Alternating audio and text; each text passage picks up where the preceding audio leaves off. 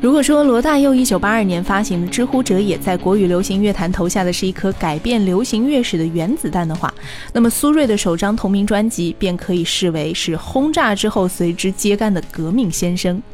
民歌运动呢，是从一九七五年杨弦开始的。其实到八零年代已经走进死胡同的趋势了。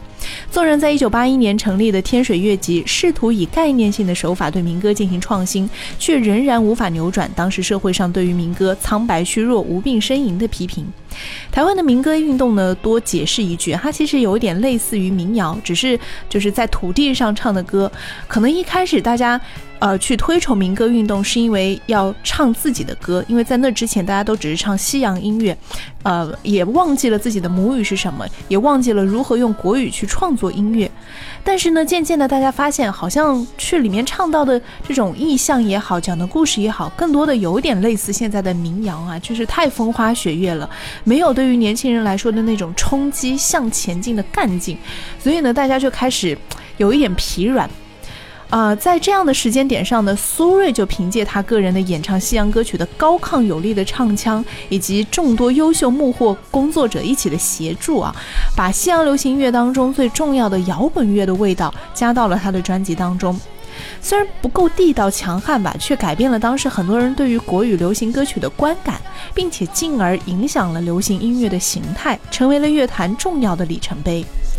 除此之外呢，苏芮最重要的成就其实在于她对传统女声唱法所掀起的革命性的改变。在苏芮之前的流行音乐女歌手都是像齐豫、黄莺莺这样很轻柔唯美的唱腔，而苏芮呢是直接的呐喊，从肺腑深处引爆的爆发力，使得她的歌声当中所蕴藏的丰沛情感能够强烈的撼动人心。这不仅在女歌手当中前所未有，在整个流行乐界也是属于先驱的。而以往女歌星的造型呢，也都是走啊比较柔弱啊、清纯的这种刻板的路线。苏芮就是以一身黑衣以及很痛苦纠结的演唱神情，打破了这种虚软无力的女性形象。这种历史性的突破呢，在苏芮逐渐转型之后，也不再有人继续的去沉船发扬。偶尔有一些唱腔相似的女歌手，比如说黄小琥的出现，也没有能够造成像苏芮当时所引起的风暴。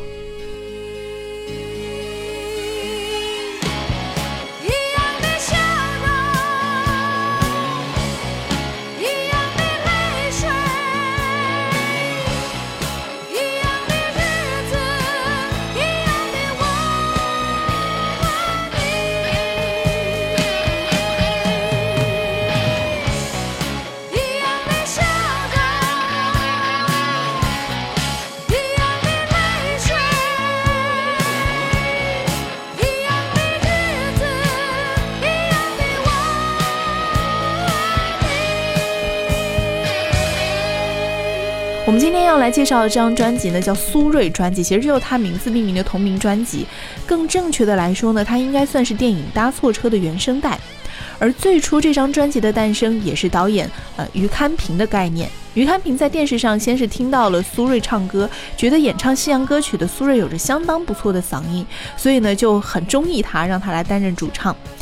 于汉平接着又找来李寿全去当制作人，专辑的词曲创作的阵容也是非常强大，有吴念真、罗大佑作词，李寿全作曲的《一样的月光》，罗大佑脍炙人口的情歌《是否》，以及梁鸿志很动听的三首歌曲，其中《请跟我来》就是于汉平亲自下场和苏芮对唱的悦耳情歌。而且由于这个好歌难寻，在宁缺毋滥的原则下呢，陈志远又重新编排了三首曲子作为电影音乐。当然，其中很可惜了，是这个侯德健创作的名曲《酒干倘卖无》，因为作者当时的一些政治因素的考量，离开了台湾，到大陆来了，所以在当时台湾的这样的一个背景下被临时抽掉，仅仅留下了《新店溪畔》这个纯粹演奏的版本。而这最后定案的五首歌曲和三首乐曲，曲曲悦耳，句句动听，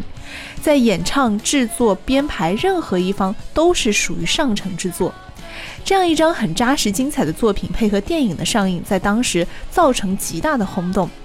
这张苏芮专辑也是夹杂着苏芮个人的黑色旋风，席卷了整个华人世界，也让当时才推出第二张专辑的飞碟唱片公司能够在唱片界站稳脚跟，走出当年和滚石唱片并置的国语乐坛主导地位。苏芮昔日鲜明的黑色咆哮歌手形象，以及他充满真实情感的高亢激越歌声，也是整个流行乐史上非常醒目也令人难以忘怀的模样。不管经过多少年，苏芮清亮有力的歌声仍旧可以唱出台北人心中最底层的沉郁。我们来听到的就是收录在专辑当中的两首歌，分别就是《一样的月光》以及《是否》。